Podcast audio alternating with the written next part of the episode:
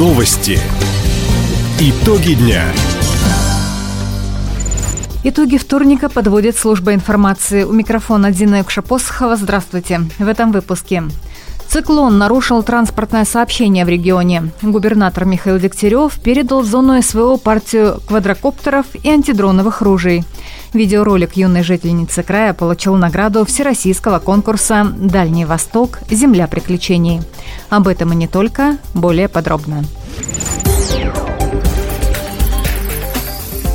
Сегодня в крае из-за циклона для пассажирских автобусов и большегрузов закрыли трассы Хабаровск-Лида-Гаванина с подъездом к Комсомольску и Хабаровск-Биробиджан. Накануне ввели те же ограничения на автодороге Хабаровск-Владивосток. Не работает паромная переправа Ванина-Холмск. Аэропорт Комсомольска не принимает и не выпускает воздушные суда до 8 вечера. По метеоусловиям Хабаровска задерживают рейсы из Краевого центра в Охотск, Аян и Чумикан.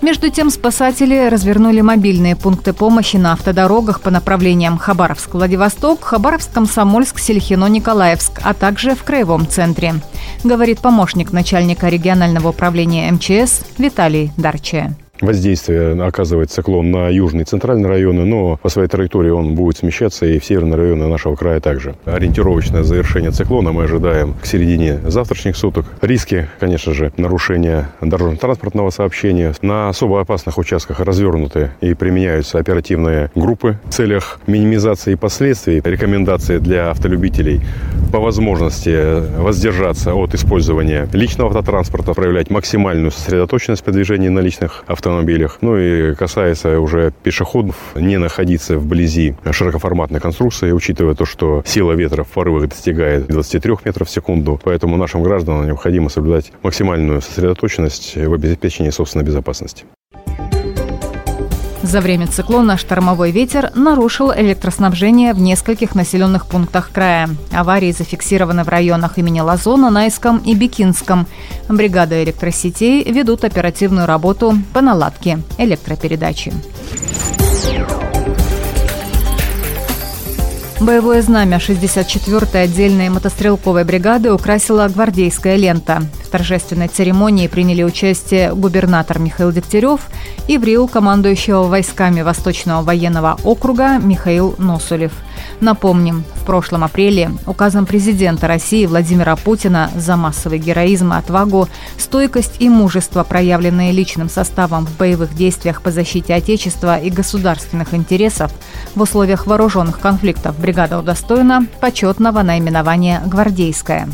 На мероприятии глава региона передал соединению очередную партию квадрокоптеров, антидроновых ружей и обогревателей для отправки в зону специальной военной операции.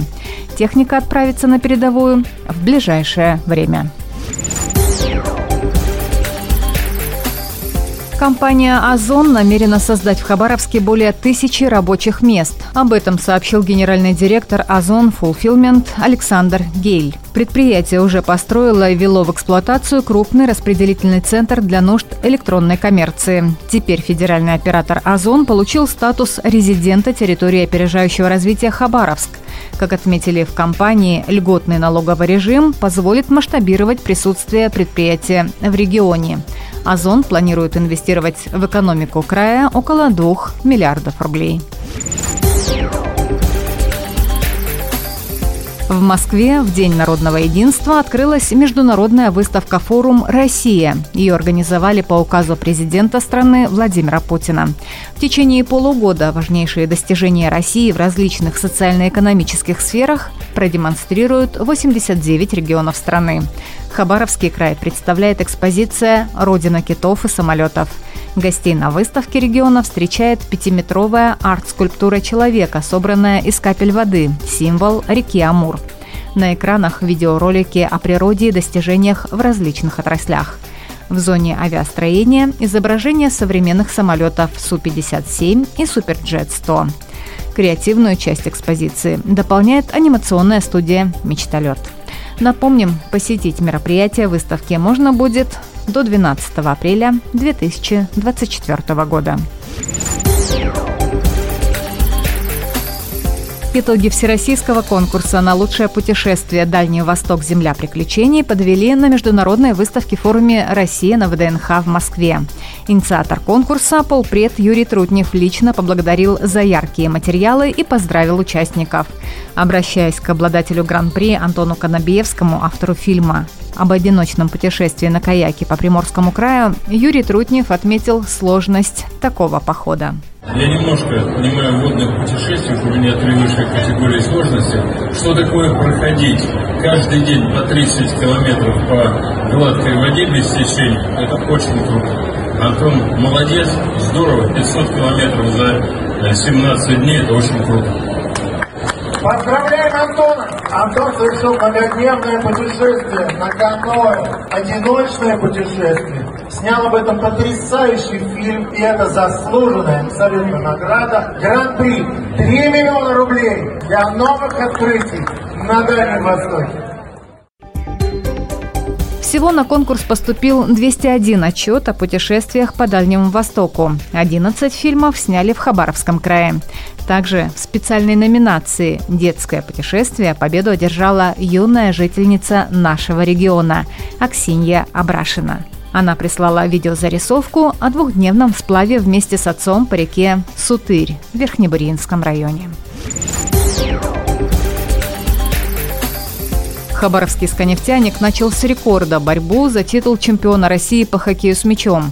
Накануне армейцы на домашнем льду разгромили новосибирский Сипсельмаш 15-0. Это лучший результат нашей команды в премьерных матчах за всю историю участия в турнире.